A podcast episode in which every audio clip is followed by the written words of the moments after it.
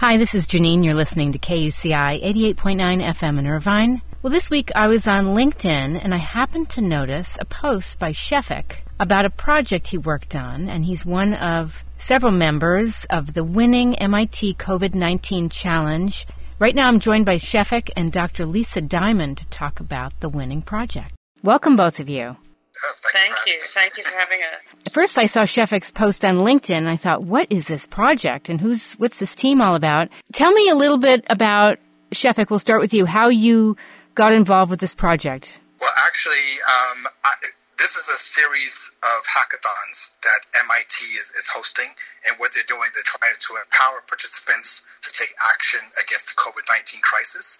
So, for the past three months, uh, they've been hosting these challenges for an entire weekend. So this is actually the third challenge. I submitted myself for the second one, but they closed right before um, they got my submission. Ooh. So, um, so and what ended up happening was they asked me if I wanted to participate in the next one you know, so they invited me right away. Mm-hmm. So I got first in line for the next one, which was from May 1st to May 3rd, you know, 2020. And um, I was invited to be a participant in that. So there was like over a thousand participants, 180 teams participated. And the way it worked is everyone groups into separate teams based on um, tracks and topics, things like that. And Lisa, one of my colleagues here who's on the phone too, and she thought of an idea, and you know she could talk about that in a minute. But okay. she she came up with this idea um, and she brought the team together. And I was actually the last person to join the team. Oh. So, so it kind of fit into place. There were seven of us in the team, so I was the missing piece at the end. You know. So, Lisa, tell me about your role on the project. Well, thank you first of all for having me. This is really an honor to be on, on your show. I've never been exposed to anything like this. So much like Shefik said, we, we were exposed to this really, really cool idea of this hackathon bringing all sorts of people from all around the world to hack COVID. And our chosen track was to empower the healthcare force. And so I pitched originally on an idea essentially based on mental health and how prevalent burnout is, not only in African healthcare workers but all over the world. It took it took on really really well. We had a lot of a lot of popularity from the get go, but we were lacking certain expertise, and that's where Shefik came in. We needed some data experts, we needed designers, and we formed a team of seven, each of us from a, a different country, and each of us with a completely different background. And we formulated a, a really great solution based on the problem of, of burnout, particularly in African healthcare workers. And we wanted to create a solution that supports them through motivation and information, um, specifically around the fact that I think this is a, a lesser known fact, but even pre COVID, healthcare workers in, in Africa, and particularly sub Saharan Africa, are under huge uh, pressure. They face long mm-hmm. hours, they see HIV, they see TB, they don't have a whole lot of support. And now, in the face of COVID, the crisis is huge. Yeah. We have 25% of the world's disease burden and only 3% of the healthcare workers globally. So we are faced with enormous challenges. And so our main aim was to try and form a solution around how we can support our heroes, our doctors, our nurses, our paramedics, um, and how we can provide them with a solution that's accessible to them, particularly in very resource constrained environments. Amazing. Much needed, even as you said before COVID. Exactly. So the rest of the team, how did you come up with the rest of the people that were going to be part of this? So how it kind of worked was we were all given a chance to pitch within our track, and we were given very, very little time. I think uh, the initial pitches were under 45 seconds, and after that, people were allowed to sort of form teams of their own will based on, on their own interests. And I was approached by uh, a number of people. I think at one stage we had at least 25 or 30 people interested, and then it became kind of game show esque where we had uh, we had merge discussions and we had vote outs and vote ins and it was a little bit stressful because we had unbelievable talent and interest. Um, but we tried to formulate a team that was very diverse. And Shefik joined right at the end because we were in, in dire need of someone with his background, somebody with data expertise. At that stage, we had uh, about six of us uh, very committed and a another 12 sort of half and half in, and a lot of them were very regretful to leave us in the end. Ah. But uh, we had we had a medical student from Kenya, we had a designer from India, we had a marketing specialist from Italy, we had a biomedical engineer from Canada. We we really had a really amazing amazing people came together to work on this, and they worked flat out for 48 hours. Uh, and won. So it was it was really an honor to work with these people. Incredible. Can you tell me more about the details of the project? Yeah, absolutely. So I'll, I'll just lead you with a little bit of the, the, the problem, and then I think Shafi can come in with our solution. The African context is pretty unique. We're facing some challenges way, way pre-COVID. Um, we're expecting to see COVID peaking in in the African context in our winter, which will be around July. Mm-hmm. Um, so far, the numbers are looking pretty dire for South Africa and Egypt, but a lot of other African countries are lagging in terms of testing and reporting, so we don't really have great insight into the burden yet. But we do know that most most uh, health ministries and such are preparing for the worst. In my country, South Africa, we are under extreme lockdown right now. Um, we're under extreme pressure to contain the virus, and we are trying to protect the healthcare workers as best we can. We don't have capacity for any additional burden at all. We also have extremely high HIV rates Mm. and other diseases, and we have a lot of heart disease and high blood pressure, etc. So we uh, we could be facing a very different beast to what has been seen in North America and Europe, uh, a far more ugly situation. Um, so my idea really was based on how can we support these heroes that are facing such horrible conditions so that they don't burn out any further than they already are, and how can we retain them in their professions because most of them tend to leave and go work in other countries, Sure. and we really need them.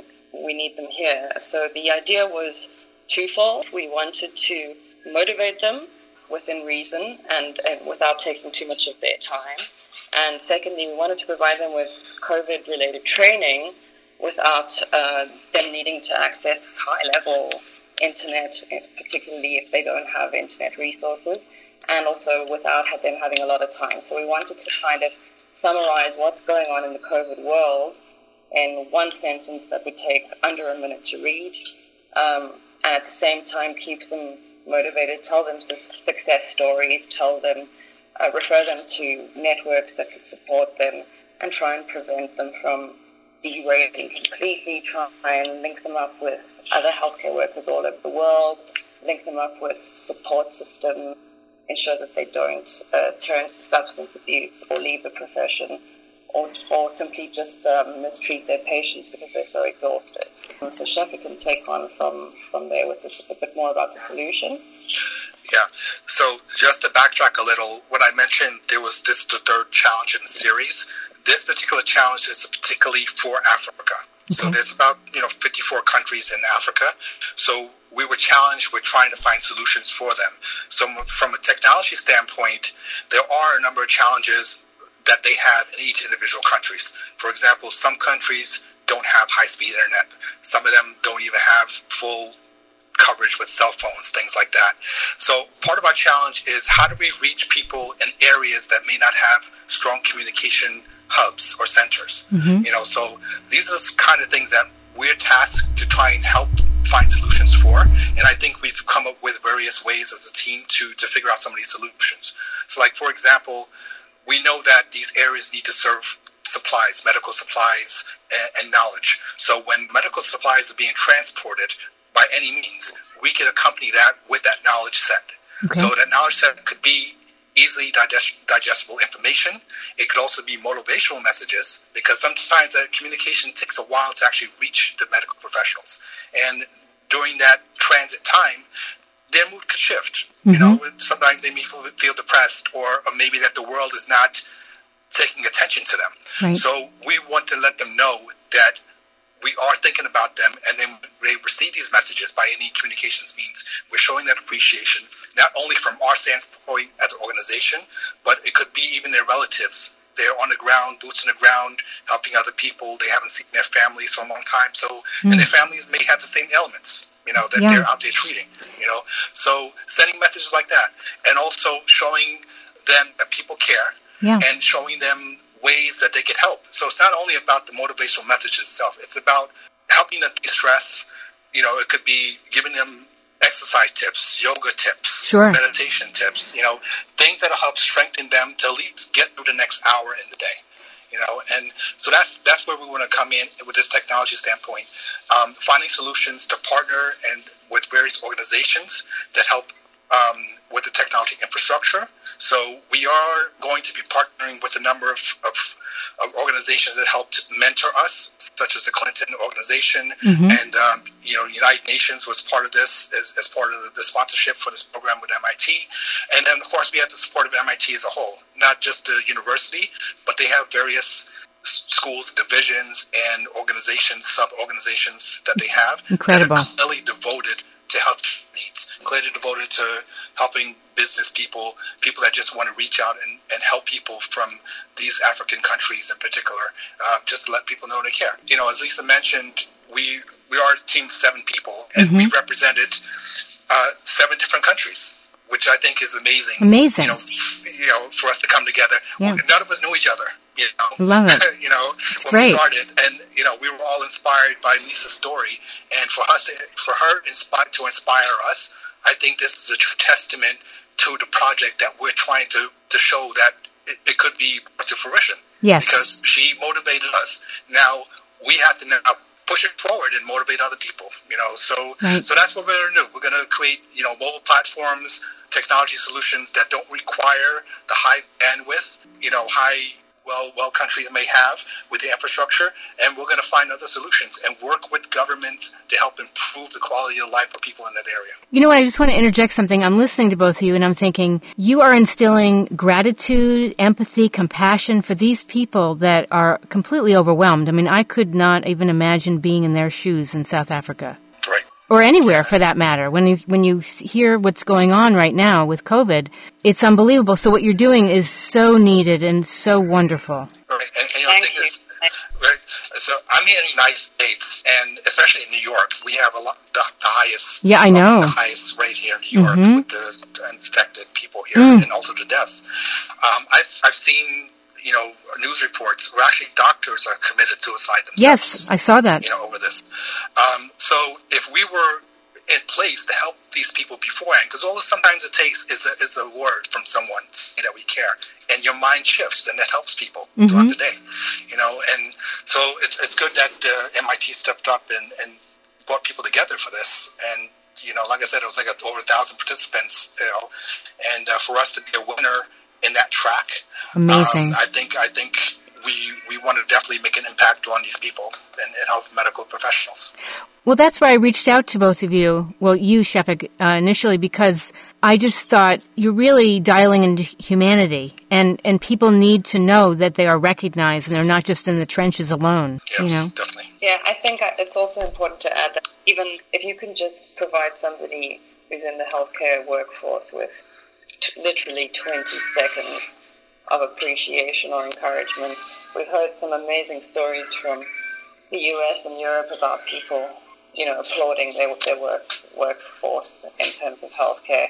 And it's a little bit late. It's an unfortunate thing that we have to wait for COVID mm-hmm. uh, to appreciate our heroes who who fight for humankind on a daily basis at their own expense, at their own health expense, at their own sanity expense. This is a worldwide issue, and I think if we could all come together and, and beyond the Africa Challenge and beyond our idea, if we could instill this kind of culture where we are aware of healthcare workers as the top heroes mm-hmm. of the mm-hmm. world, along with firefighters and all sorts of first responders, this is a, an unrecognized sector of society. Yes. And it deserves it deserves huge support. You bet. I saw a picture somebody had posted, a nurse. Um, I, I don't know if it was New York, I'm not sure, but she was in tears because she had to talk to um, a daughter who wanted to say goodbye to her mom. and the daughter wasn't able to obviously come to the hospital and the nurse was saying i just cannot believe what i'm seeing and it it breaks my heart you know to see what's going on with with this virus yes they're facing a war-like situation on a daily basis all over the world we've seen very very moving photographs of you know people who have been wearing masks for far too long mm-hmm. people who are exhausted over their desks or lying on the floor um, these angel looking figures that are wheeling patients from an emergency vehicle into a hospital. We are seeing videos of healthcare workers who are very, very emotional about having to call on uh, refrigerator trucks to store bodies. We are in the midst of probably one of the biggest, biggest uh, healthcare threats. Doctors and nurses will not get over this fast no. uh, without society's help. So we, we must do everything we can to thank them. What else would you like listeners to know about your project? I think the main thing we would love to instill in everybody is an awareness for the great work that's done on a daily basis, even pre COVID. And secondly, every bit of support we can get to launch, not only in Africa but across the globe, um, would be unbelievably appreciated. Uh, this is a, a, labor of love, and um, I think that's the main message is to for all people to bear in mind that when your family member gets ill, it is these people that are there to save them and care for them. Mm-hmm. So I think that is the main main thing that to go to bed every night and thank God for the health workforce. Absolutely. If people want to find out more about you and the project, where can they go?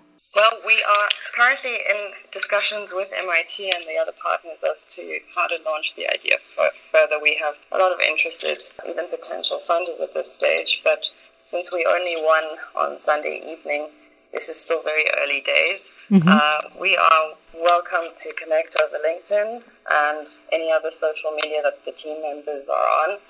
And uh, alternatively, we can be reached over email uh, and phone calls and WhatsApps and all the social media that's available these days, including Zoom and Skype, etc. And Shafik could probably give us some more ideas on yeah. So, well. so we're definitely our next phase is we're going to be building a website okay. and, and, all that. So, uh, like Lisa just mentioned, it's literally been like two days since we've won this. Yeah. So uh, we're going to be meeting with with MIT officials later in the week and uh, finalize our next strategy plans. So our next goal really is to create the social media presence not only for us, which we have ourselves as individuals, but for the organization that we're going to be building and and for the app. So once it's up there, we can have it up, and we'll definitely give it to you so you can provide it to your listeners, Great. things like that. But uh, that is the next progress. So in the next couple of weeks, we're going to be up and running and start to really get this to full speed and see what we can do. Fantastic. Well, this has been incredible. Is there anything else you would like to add? So first of all, I just want to show my appreciation to the other team members, you know, that yes, uh, yes. that wasn't able to be on this call. So I just want to, you know, mention their names uh, as appreciation. So, so we have Amina, she's a business and marketing consultant from Algeria. We have Banu, who's a UX and graphic designer from India. We have Chani, who's a medical student from Kenya. Lisa Diamond, who, who's on a call with you right now, from a medical writer from South Africa. We have Manuel, who's from uh, Italy as a business management, and we have Michael, who's a biomedical engineer in Canada, and me myself, I'm representing the United States as the technical lead for the project. Fantastic. If you ever want to get on a Zoom call with some other team members, the two of you and anybody else, I would love to do it. Um, we can follow up on what's happening with your project. Yeah, that, that sounds good. The show blog is getthefunkoutshow.kuci.org. And if you'd like to find out about being a guest, just send me an email to Janeane, J A N E A N E, at KUCI.org. You've been listening to KUCI 88.9 FM in Irvine.